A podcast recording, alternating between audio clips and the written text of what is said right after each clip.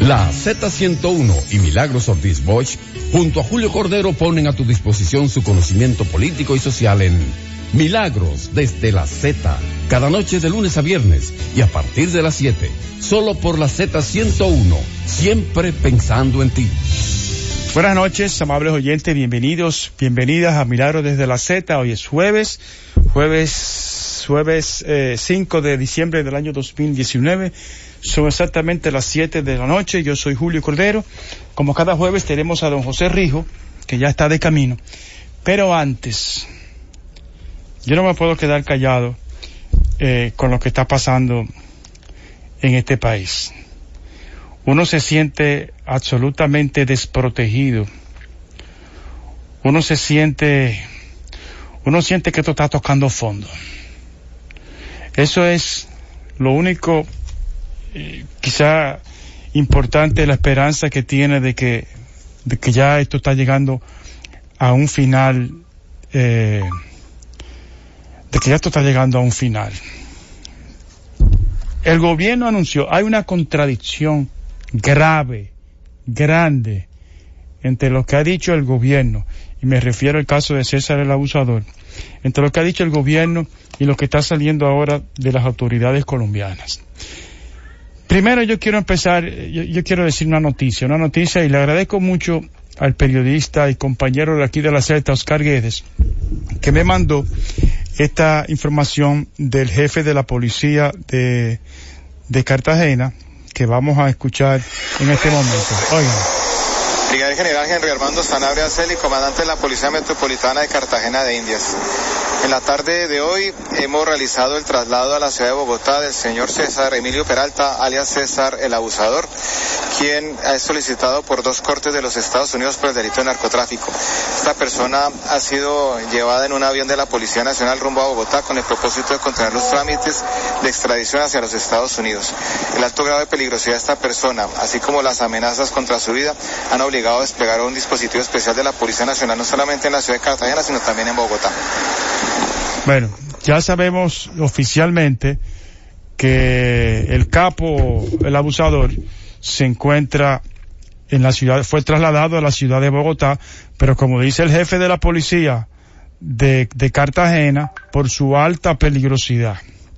Bueno, ¿dónde está, dónde, dónde está la decepción de la que yo hablaba al principio? Las autoridades dominicanas dijeron públicamente, anunciaron que César el abusador había salido del país apenas la semana pasada, que salió por el sur en un bote, en una lancha, una lancha rápida fue textualmente. Y César el abusador acaba de declarar bajo el juramento a sus interrogadores en Colombia que se encontraba en Colombia desde agosto y llegó a, decir que había sufrido un atentado en Barranquilla. Uno, cuando uno ve la información, uno dice, ¿a quién le creo? ¿A un capo o a las autoridades? Obviamente uno dice las autoridades. Pero entonces, por la tarde sale una información de la Procuraduría General de la República. El procurador dijo que se mantenía en contacto directo desde hace más de un mes con el fiscal de Colombia, Fabio Spitia Garzón para confirmar si efectivamente el capo, César Emilio Peralta, se encontraba en ese eh, país suramericano y practicar los allanamientos. Eso dijo eh, el Ministerio Público. Entonces, el, el, procurador quiere que uno entienda que él sabía que estaba en Colombia después que las autoridades dijeron que se fue el viernes pasado. Están saliendo grabaciones donde el abusador declaró en Colombia ministros, dice ministros, ministro dominicano. Y lo más grave del caso es que esas grabaciones están evidentemente editadas, porque en sus grabaciones él menciona los nombres. Estamos en un país podrido de arriba abajo, un gobierno a la deriva, a la deriva, un gobierno que sabe que sus días están contados. Pero qué tristeza tener uno que empezar un programa de radio eh, con este tipo de cosas. Uno está, yo, particularmente yo, estoy indignado. Estoy indignado. Oí con mucho detenimiento los comentarios del gobierno de la tarde, los comentarios de Eddie Alcántara y de, y de, y de Yulisa. Y uno quisiera que esas grabaciones que están circulando y que el gobierno las tiene, salgan sin editar y salgan los nombres. Yo no sé si, si deberíamos de hacer la pausa antes de tiempo, porque este comentario yo no quiero eh, yo no quiero, eh, yo lo quiero hacer yo a nombre mío. Así que vamos a hacer la pausa y al final, a la vuelta, venimos con, con José Rijo. Milagros desde la Z. Milagros desde la Z.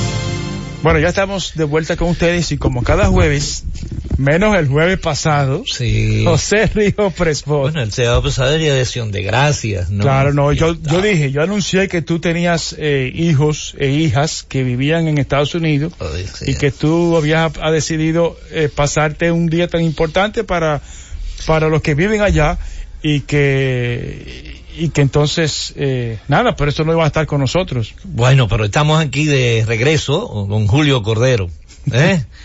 Un saludo a Doña Milagro. Que nos está oyendo. Sí, indudablemente. Eh, José, yo no sé, yo no sé lo que tú eh, tenías preparado, eh, lo- los temas que tú querías tratar, pero yo te, yo y yo sé que tú antes de el- la última vez que tú estuviste aquí desmenuzaste el, el presupuesto de educación y hablamos de de lo bajito que era la, la inversión en capacitación. claro. Después que después de tu intervención aquí salieron los, los iba a decir los premios, la, La- la prueba PISA, Sí. que fue un desastre. Bueno, eso te indica a ti la falta que hubo desde el principio de la distribución del 4%.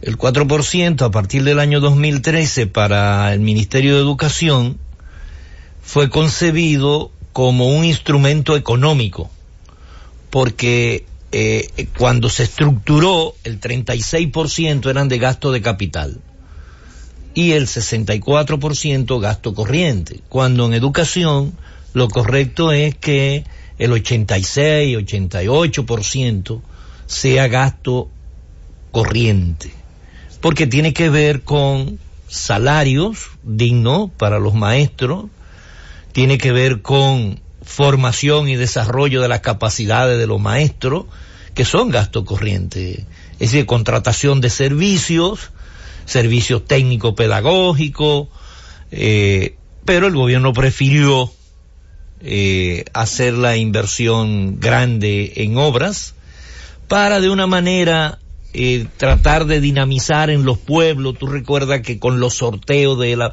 los famosos sorteos, que todavía hay más de 400 millones de pesos que se le deben al prim- a, a arquitectos e ingenieros del primer sorteo. Sí. Se le deben más de 400 millones de pesos. Eh, que se decía que con eso eh, todos los materiales se iban a comprar en los mismos, en las ferreterías locales, lo cual todos sabíamos que eso no iba a suceder, porque eso iba a dinamizar la economía, ¿no? Es decir, que no se coincidió la inversión del 4% para elevar la calidad de la educación. Y esto fue eh, violentado en cuanto a, al anteproyecto de presupuesto que aprobó el Consejo de Educación, ¿no?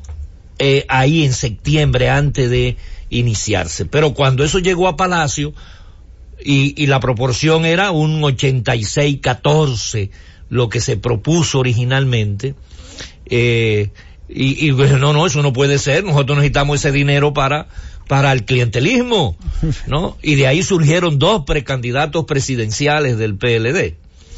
Pero yo quería referirme porque he oído y, y lamento oír a, a- a diputados que tienen 8 y tres. 10 años. ¿Eh? No te olvides de Melanio. Ah, también, sí. Tres- Melanio, Na- Navarro tres exministros. y, y ¿cómo se llama? Bueno, pero Melanio no usó el 4%. Ah, bueno. Él no fue parte del 4%. Eh, pero ayer, ayer, la Cámara de Diputados convirtió en ley eh, el proyecto de ley que modificaba la ley 6118 de presupuesto general del Estado. y la aprobó en dos lecturas consecutivas. Sí. La primera, una sección ordinaria, donde la votación que se requiere es una votación eh, simple. Lo único que tiene que haber un número de votos mínimos de 96 votos.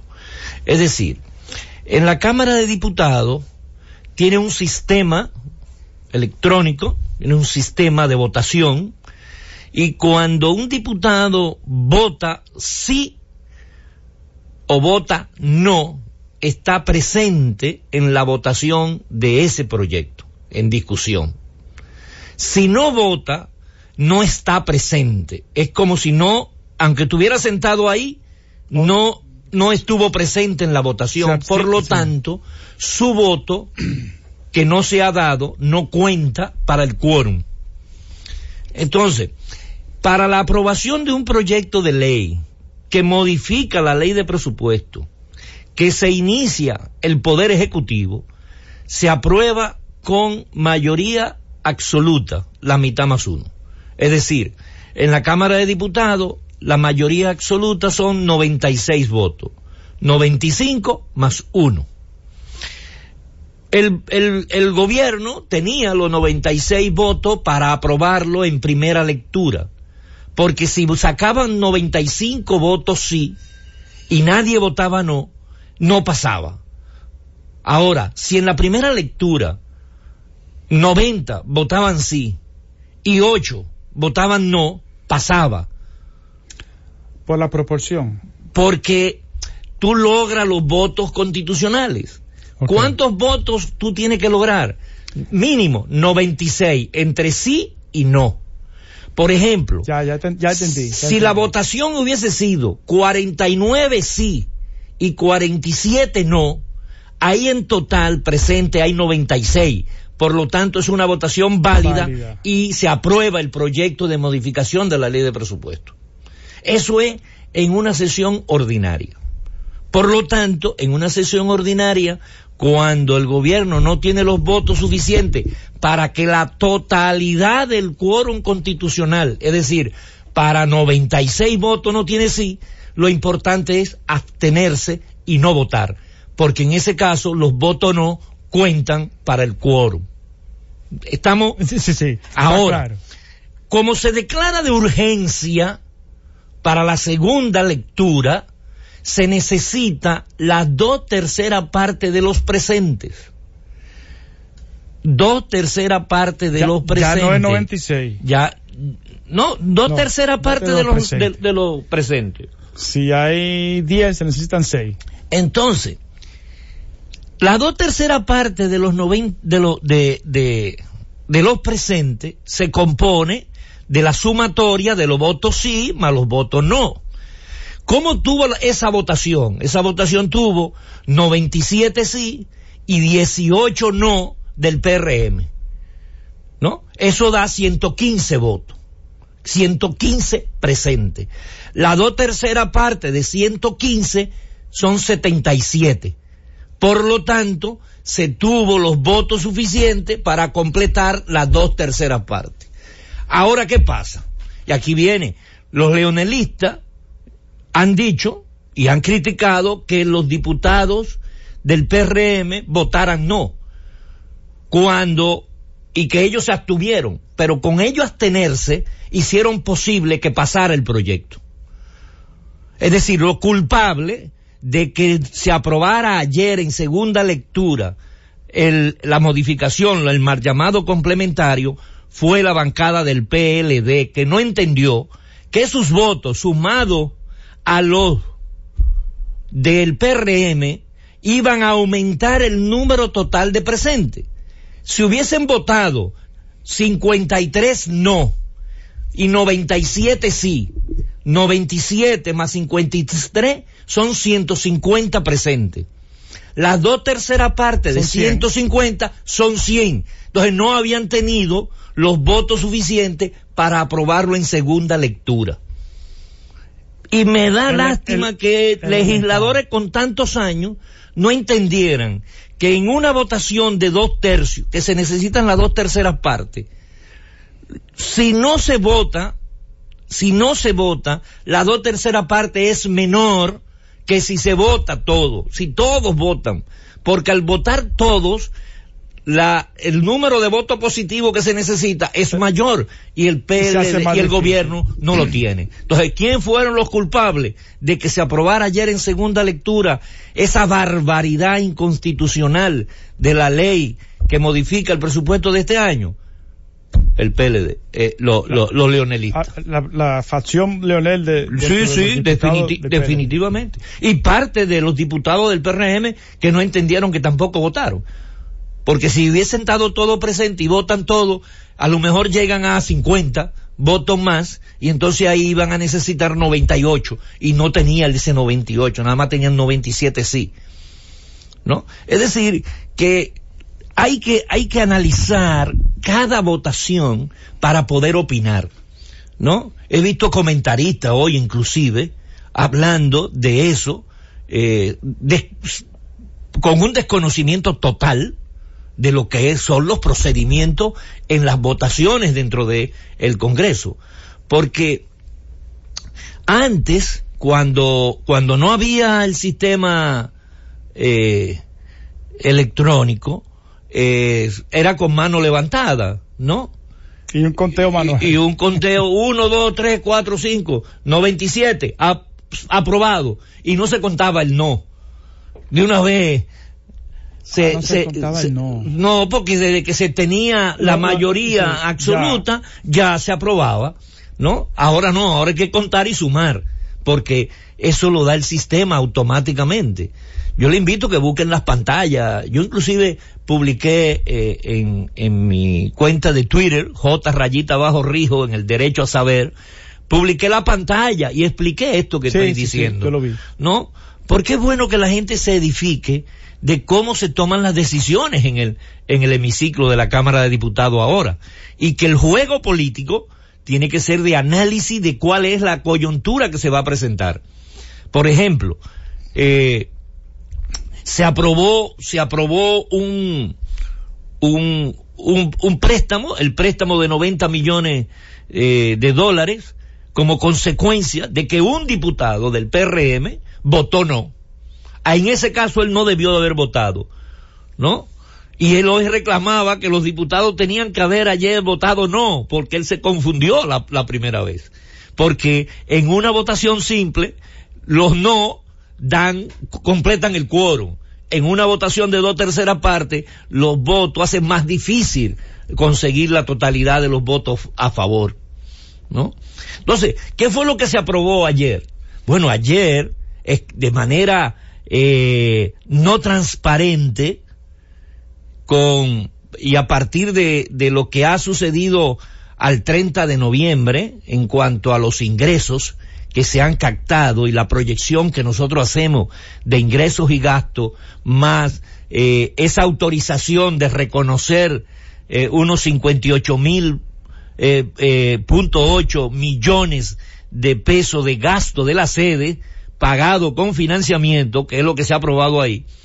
Lo que el Congreso, lo que el Congreso, mi Congreso, el Congreso de, de, de Danilo Medina aprobó, es de manera real un déficit para el año 2019 de 152 mil millones de pesos, es decir, el 3.3% del PIB.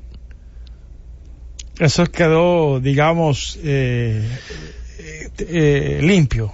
O sea, limpio en el sentido, quedó cuadrado, cuadrado. Lo cuadraron. Lo cuadraron. Ahora eso va a significar que el gobierno todavía tenga que buscar, eh, hasta ahora eh, ha recibido financiamiento, es decir, ha, logrado obtener préstamos, colocación de bonos básicamente, 220 mil millones de pesos. Pero ahora va a tener que buscar eh, unos casi 80 mil millones de pesos adicionales. En, un mes. Óyeme, en un mes. En un mes, en lo que falta. Eh, ¿A cómo estamos hoy? A cinco. A cinco. En 25 días. Entonces no me digan a mí que esa autorización es para que se cumpla en este mes. Ya eso está ejecutado. De seguro que ya el gobierno lo ha ejecutado, lo único que no lo transparenta y no lo pone. no, no lo identifica como, como financiamiento de este año. José, y tú, de- de- el déficit, todavía falta un mes, si todavía el déficit sigue corriendo, pero ¿de cuánto estamos hablando? Oye, si me llevo del gobierno, si me llevo del gobierno, al 30 de noviembre, el déficit es de 40 mil millones de pesos, Según según el gobierno. gobierno. Pero ayer, el gobierno dice Que que en la ley que se está aprobando es de 98 mil millones de pesos. Es decir, que estamos hablando de que en este mes de diciembre el déficit se incrementaría en 58 mil millones de pesos. ¿Cómo? No sabemos cómo, por arte de magia. Porque un déficit de 58 mil millones de pesos en un mes significa que este mes el gobierno estaría gastando, eh, estaría, tendría de ingreso alrededor de unos 63 mil, 63 mil millones de pesos en, en, en un solo mes. en el mes de diciembre, nada más podía tener 63 mil millones de pesos.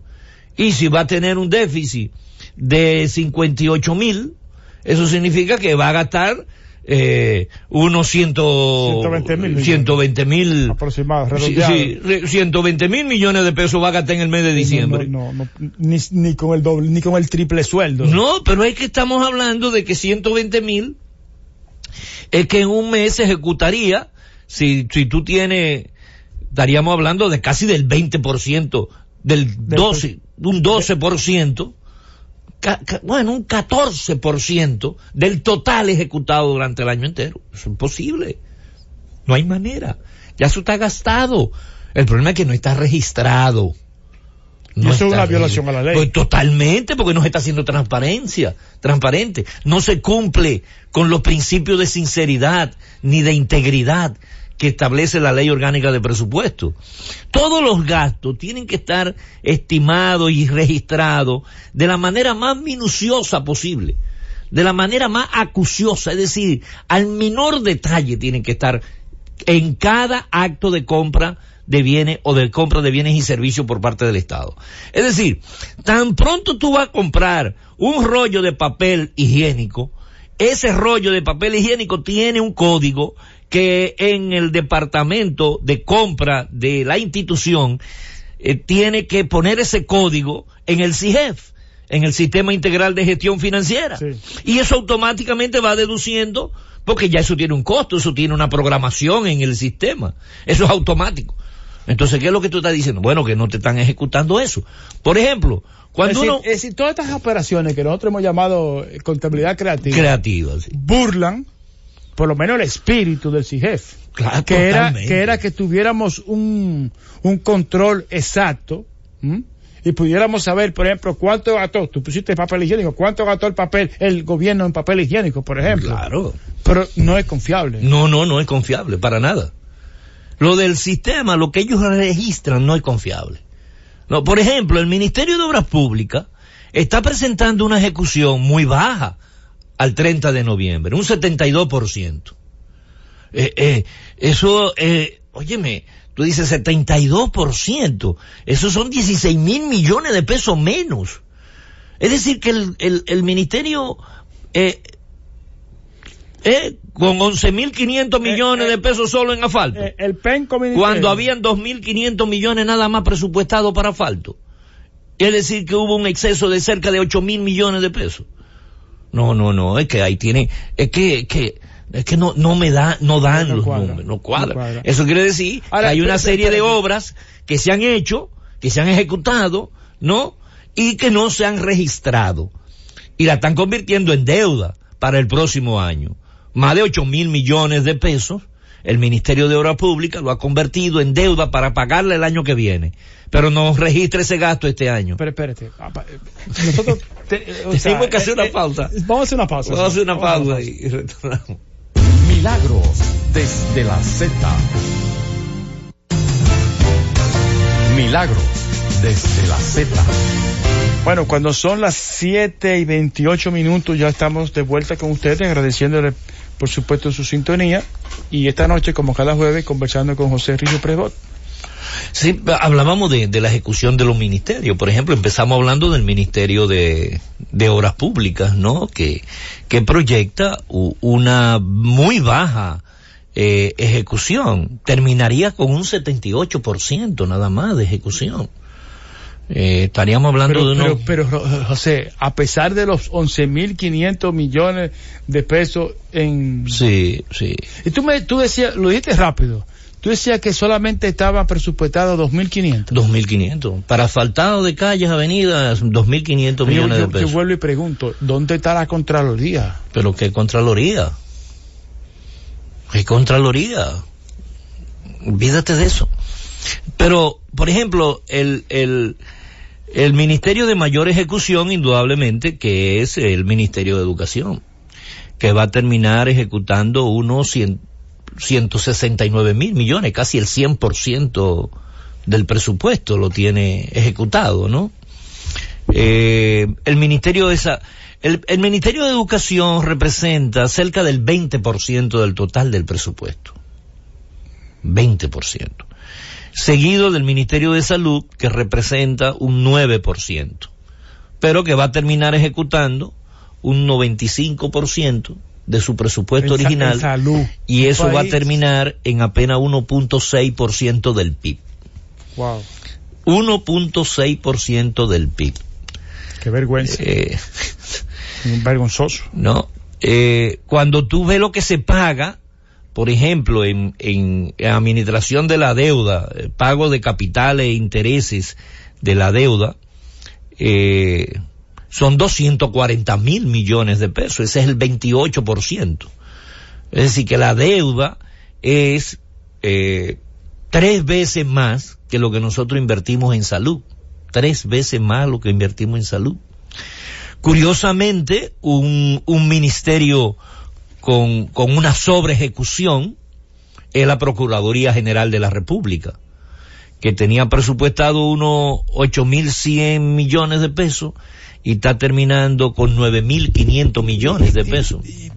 Se- se- hay una explicación, o sea, Hasta ahora no la tenemos. crearon más fiscalía. No, no, eh, ahí tiene sea, que ¿qué ver un poco tal vez la construcción de la, tú recuerdas que dijimos que a principio de año se habían gastado ya los mil millones de pesos que se iban a aplicar a lo, para las nuevas cárceles, que no sabíamos Ah. cómo si se estaba empezando el año, la ejecución ya estaba, se había ejecutado el Eh, 100%. El 100%. Entonces, en- en- oye, en creativa, eh, contabilidad creativa, ¿qué, ¿qué significa eso? ¿Que lo construyeron en, en los No, que no van a construir. Yo no sé, ellos lo pagaron. Eso no está, eso comenzó, la construcción, se anunció. ¿Y las cárceles están ahí? La están- se están construyendo, indudablemente. Eh, el, o- o algo curioso, porque en un año donde el, el país fue tan abatido internacionalmente con la imagen, con el turismo, eh, el Ministerio de Turismo es el segundo con menor ejecución presupuestaria en el año. Apenas va a terminar con un 66% de ejecución. Es decir, tenía presupuestado unos 9 mil millones y va a terminar con unos 6 mil millones de pesos de ejecución. Eh, y eso tiene mucho que ver por la falta de la, la, la inversión que había que hacer eh, en, en turismo, en promoción dominicana. Otro, otro ministerio con una bajísima ejecución siempre es el de Ministerio de Economía, Planificación y Desarrollo. Que yo no entiendo por qué razón se le colocan 3.900 millones de pesos al Ministerio de Economía si históricamente lo que ha estado ejecutando es menos del 60% cada año. Porque lo que, hay, lo que hace es que pagar sueldo, me imagino. No, y, y hay proyectos de cooperación, porque ahí está, ¿no? Y planificación. Fondo, fondo de, contra- de contrapartida, Partida. paga. Sí, Sí. sí, pero muy poco. Pero estamos hablando de que apenas va a ejecutar un 49% En el año entero. en el año entero. Al 30 de noviembre nada más ha ejecutado el 45%, Claro. ¿no? Entonces, es- ¿qué te está diciendo eso? Que eso está mal planificado. Claro. Es decir, el Ministerio de Economía y Planificación no planifica su presupuesto, pues esto no tiene madre. ¿Eh? Este es más condo. El que tiene que ser más preciso en la planificación es aquel que orienta, ¿no? Todo el sistema de planificación e inversión, que es el que es el MEPIC, el Ministerio de Planificación, Economía y Desarrollo, ¿no? Otro, otro ministerio de baja ejecución es el de Administración Pública, apenas un 76% terminará. Eso es Ventura Camejo. Ventura Camejo. Eh, y eso te indica a ti también la falta de aplicación de las políticas en cuanto a la función pública. Es decir, como no hay un trabajo real, serio, responsable de aplicar la ley de carrera, la ley de función pública, ni la ley general de salario, pues ese ministerio no hace nada, porque ¿qué hace? ¿No? El, el, Ministerio de la Juventud va a tener una ejecución más o menos aceptable de un 93%, pero por debajo del 100, ¿verdad? Eh, el Ministerio de Relaciones Exteriores, ese tiene una ejecución de un 95%, ¿no? Es decir, que, que va, un, va, a cubrir su presupuesto. Un 30% ¿no? es el pago de botellas de, de, diplomáticos que están aquí. Sí. Eh, una de las participaciones, también uno ve lo que es la participación de cada ministerio. Cuando uno ve, por ejemplo, la participación de la presidencia de la República, ¿no? La presidencia de la República tiene una participación de un 6% en el presupuesto, un 6%. Se le asignó el 6% del presupuesto. El, eh, va a ejecutar, ejecuta, ¿no? Sí. Digo, al 30 de noviembre, el gasto de, en la presidencia ha sido el 6% de la totalidad de los gastos, ¿no? Cuando uno ve, si uno suma, si uno suma, eh, el Ministerio de Agricultura, el de Medio Ambiente, el de Relaciones Exteriores, el de Turismo, el de Industria y Comercio, el de Deporte, el de la Mujer y el de la Juventud, caen por debajo de lo que representa el Ministerio de Presidencia. Si el Ministerio de Presidencia ejecuta más, ¿no? Que, todo, que, que, que 11 instituciones, 11 ministerios. Cuando debería ser que la presidencia es el director de orquesta. Es- es- no, no toca ningún órgano. No, eh, pero es que en la, en la presidencia hay deporte, hay cultura, Sí. hay educación, de hay salud, hay ONG, hay, hay de todo. ¿No? Cuando esos recursos deberían de estar en cada una de las instituciones de acuerdo a sus misiones, que son de las cosas que hay que mejorar en la planificación y, y el diseño presupuestario del próximo gobierno, ¿no? Ahora, O sea, es, es posible una reingeniería, voluntad política lo que hace falta. Ah, falta voluntad política, primero, y falta tener una visión diferente de lo que es el Estado dominicano y de cuáles son sus instituciones. Y falta que se vea que cada institución eh, tiene una misión. Por lo tanto, no pueden haber dos instituciones con la misma misión. ¿No? Tú no de es decir, funciones. la misión de salud es el Ministerio de Salud, ¿no? Entonces no puede haber eh, salud en, en la Cámara de Diputados, en el Senado, ¿no? En los mismos ministerios. En los mismos ministerios, Claro. eh, ¿no? Ahora, tú te puedes justificar, por ejemplo, que haya salud en el Ministerio de la, de la, de la Defensa, ¿no? En el Ministerio de la Defensa, porque tienes hospitales que están a cargo de, De- del- pero, sí. pero de- eso no son de uso exclusivo para los militares, porque se han convertido en hospitales abiertos que cogen eh, la seguridad social. Es decir, que, que todo eso también tiene que ser eh, revisado. ¿No? Eh, pero hay, hay, hay gastos que yo no puedo dejar de decirlo.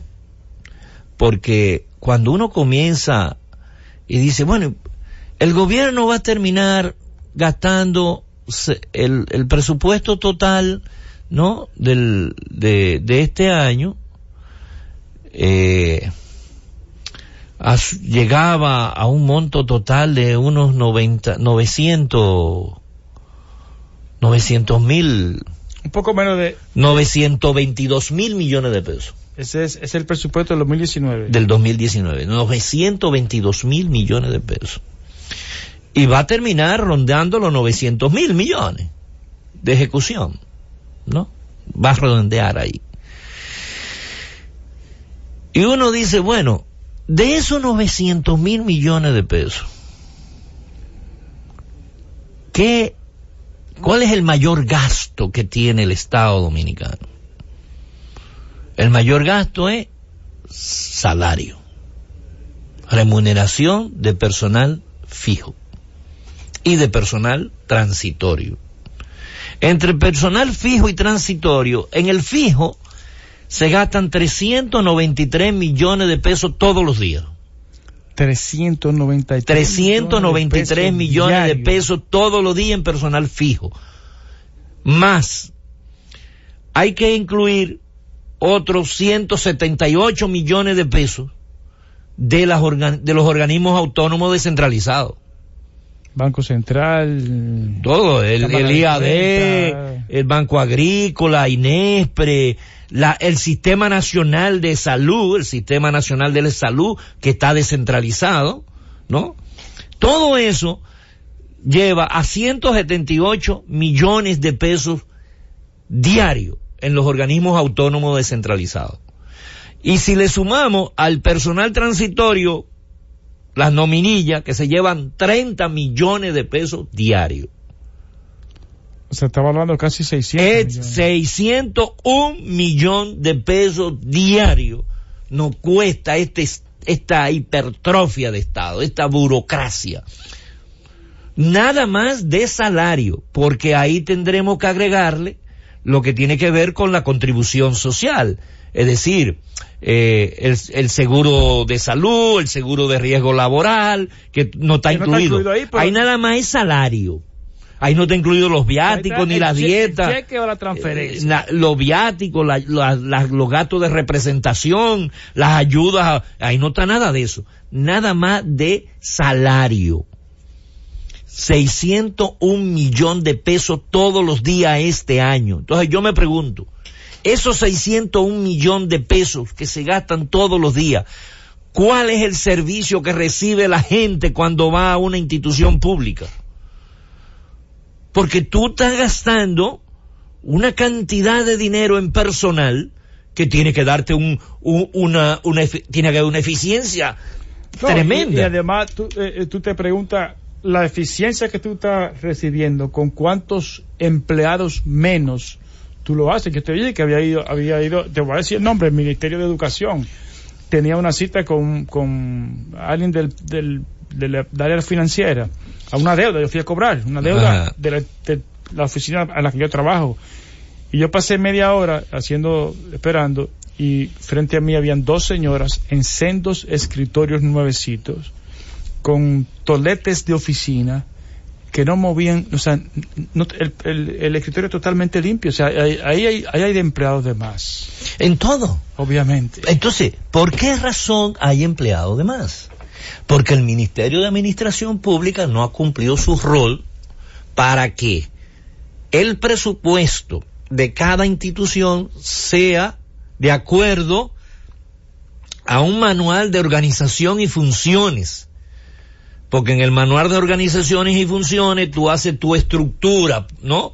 Tú haces tu, tu organigrama. Y tú dices, bueno, yo voy a tener un director financiero. Y debajo de ese director financiero, yo voy a tener un, un especialista en presupuesto, un, la contabilidad. Es decir, hay un personal definido para esa. Entonces, esa, esa estructura organizacional lleva unos puestos definidos que debe darse el manual de cargo clasificado. Ese manual de cargo clasificado me dice a mí si una cuántas secretarias se necesitan en un departamento. Entonces, si nada más se necesitan tres secretarias, no pueden haber diez. Las otras siete que están nombradas ahí. Es, el caso, en, la, realidad. Las otras siete que están nombradas ahí están cobrando de manera ilegal porque no son puestos de carrera, nada más hay puestos de carrera, tres. Por lo tanto, si tú tienes un presupuesto para 10 personas de 200 mil pesos, cuando nada más tiene que tener un presupuesto para tres personas, tal vez de 50 mil pesos para que le pague más a las que realmente hacen el trabajo. Pero eso no se hace. Tenemos otra pausa. Hacer una pausa, sí.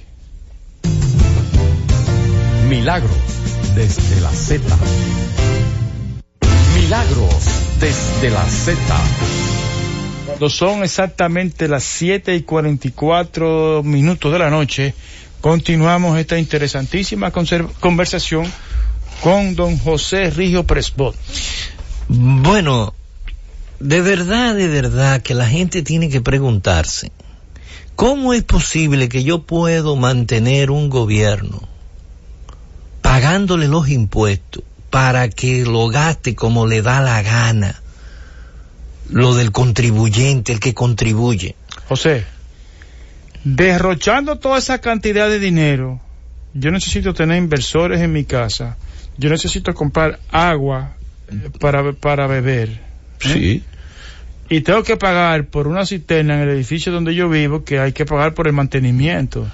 Es decir, ese derroche no, y tiene que tener un tinaco para cuando se va la luz y el inversor no puede disparar al tinaco, ¿no? E, y tiene que tener camarita de seguridad, o tiene que tener un guardián, o tiene que estar enrejado. O los, dos, y, enrejado, también. totalmente enrejado. Es, un gueto. Este tu casa se ha convertido en un, gueto. Entonces, es decir, en algo cerrado. El Ministerio de Hacienda me dice a mí, no, la, tasa de impuestos de aquí es la, de las más bajas.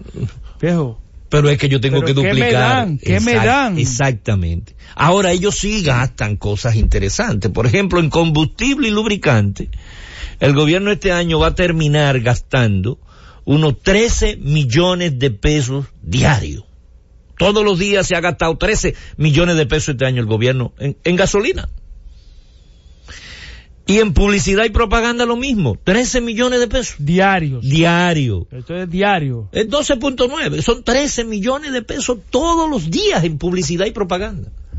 Y en promoción para, y educación para la salud, se han gastado en todo el año 4 millones de pesos. Mira, José, hay un anuncio. 4 millones de pesos para promover la salud en todo el año.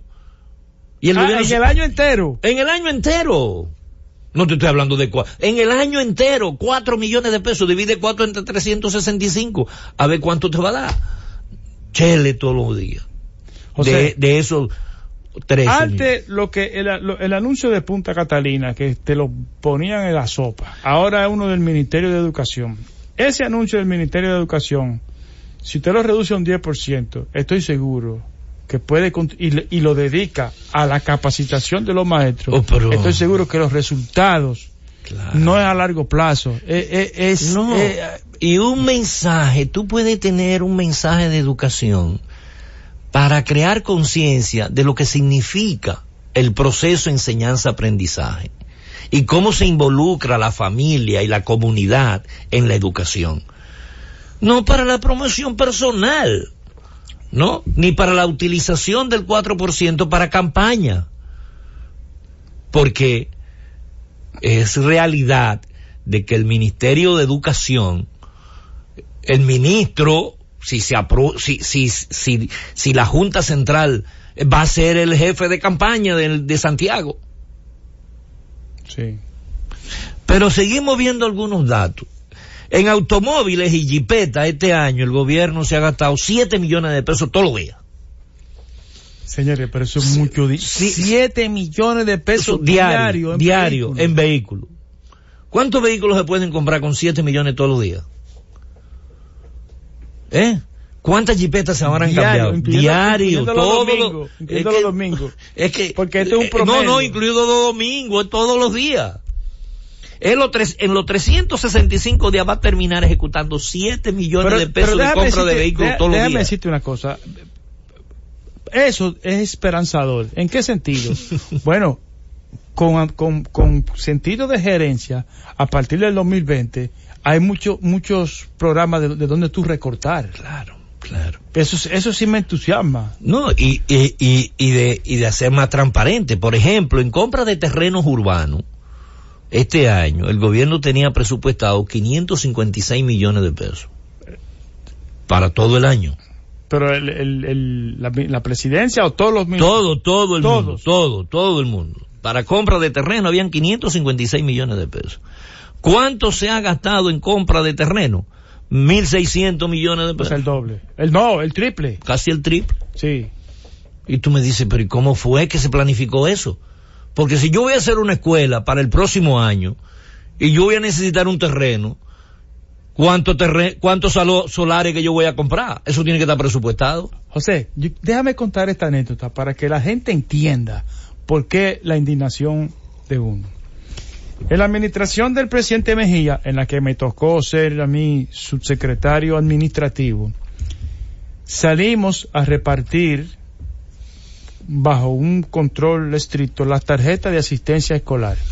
Eh, que el ILAI, que ahí fue que empezó. Sí, exactamente. Entonces, eh, había muchas, y se escogió, no empezó en el país entero, se escogió los lugares que el CIUBEN señalaba como las provincias más pobres. Entonces, salió un grupo a repartir en una, en un paraje en Pedernales, y cuando llegaron, los vehículos no subían. No, cuatro por cuatro no subían. Hubo que alquilar, hubo que asistir de burros. Claro. Que costaban 20 pesos. por supuesto, el dueño del burro no tenía RNC ni tenía. Un burro concho. No, tenía nada.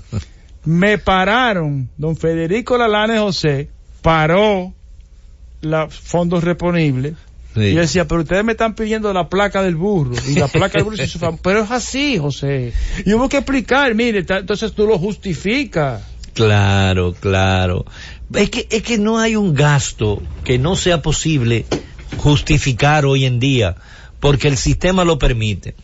Siguiendo con el análisis de algunos gastos, en contraste con los 13 millones de pesos diarios en combustible y lubricantes, el gobierno apenas en útiles menores médicos, quirúrgicos y de laboratorio se ha gastado 3 millones de pesos diarios. Es decir, que para combustible y lubricante es cuatro veces más importante que los útiles menores médicos quirúrgicos. Igualmente, para equipo médico y de laboratorio, apenas hay un gasto de 2 millones de pesos diarios cuando eso debería de, representar casi igual que toda la publicidad, invertir 13 millones de pesos diarios en equipos médicos y en equipos eh, eh, médicos quirúrgicos. Sin embargo, se sigue penalizando lo que son los derechos, lo que es la salud, al hacer inversiones de muy bajo eh, valor. Por otro lado, es bueno hacer ver que cuando uno analiza eh, el presupuesto, puede hacerlo de diferente clasificador. Uno de los clasificadores más importantes es el que se conoce como el funcional, que es aquel que define para qué se está utilizando el dinero. E indudablemente que el servicio social representa eh, la, es la mayor participación, con un 39%. Pero eso es básicamente por la función de educación y el 4%. Porque la participación, por ejemplo, eh, de la función salud es apenas de un 8%, cuando debería de ser por lo menos el 16%, es decir, el doble de lo que se está invirtiendo en salud. Y en vivienda y en servicio comunitario apenas representa un 2% del total.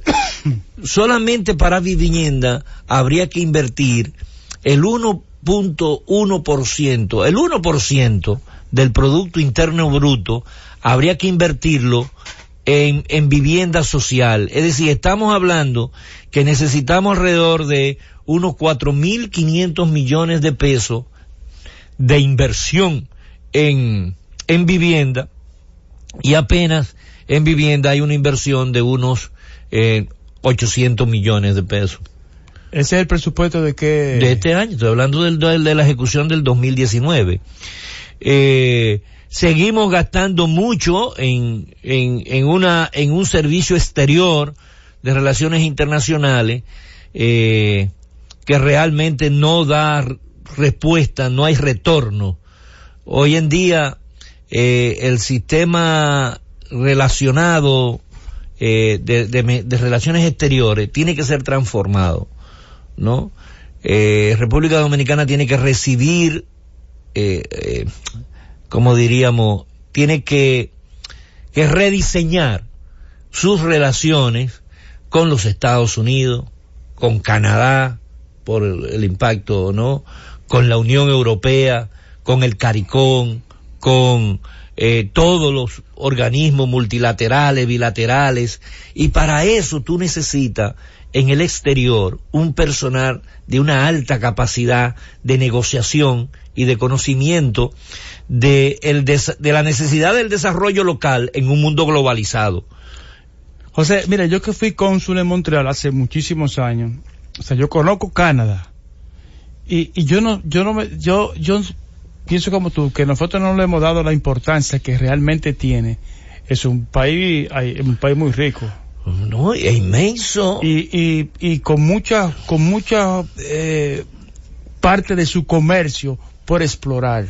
No, y ahí hay un nicho es lo que estoy tratando de decir. Sí, no, y, y, además las relaciones que tenemos con Canadá por, por el punto de vista de las minerías, de la minería. Claro, con la barrigol. No, es decir, tiene que haber una que relación. el gobierno eh, canadiense está consciente de la, de la, inversión importante que tiene. Claro, y que tiene que cuidarse, ¿no? Por, lo tanto, entonces tú el, el, el, las relaciones internacionales no puedes seguir gastando como tú estás gastando, con 20, 21 cónsulos en Nueva York, ¿no? Cuando lo que se reconoce es uno. Entonces tú no puedes, eh, eso tiene que ser transformado. Y son de las cosas que hay que... Tecnificado. ¿Eh? Tecnificado, son cosas técnicas. Claro. Que ameritan un estudio. Hay una escuela, pero no la, aparentemente no la usan. Bueno, pero es que con los nombramientos, aquí por ejemplo hay un representante de, de, de honorífico en cada provincia del, del, de relaciones exteriores. ¿Qué hace un representante honorífico en relaciones exteriores en el, dentro de la, del país? Bueno, la, la, la, mamá de la señora, la niña que mataron, la niña que estaba embarazada. Marlene. Sí. Sí, sí, sí. No, sé en, en, actividades deportivas también seguimos siendo muy bajos. Apenas eh, eh, es el uno por, menos del 1% eh, de, de participación, ¿no? Eh, en, en los sectores económicos, que son sectores importantes como la agropecuaria, es menos del 1% también. La participación de la agropecuaria, cuando nosotros tendríamos que hacer mayor inversión en el sector eh, productivo y crear mejores relaciones de exportaciones, porque aquí viene también la parte de relaciones internacionales, ¿no?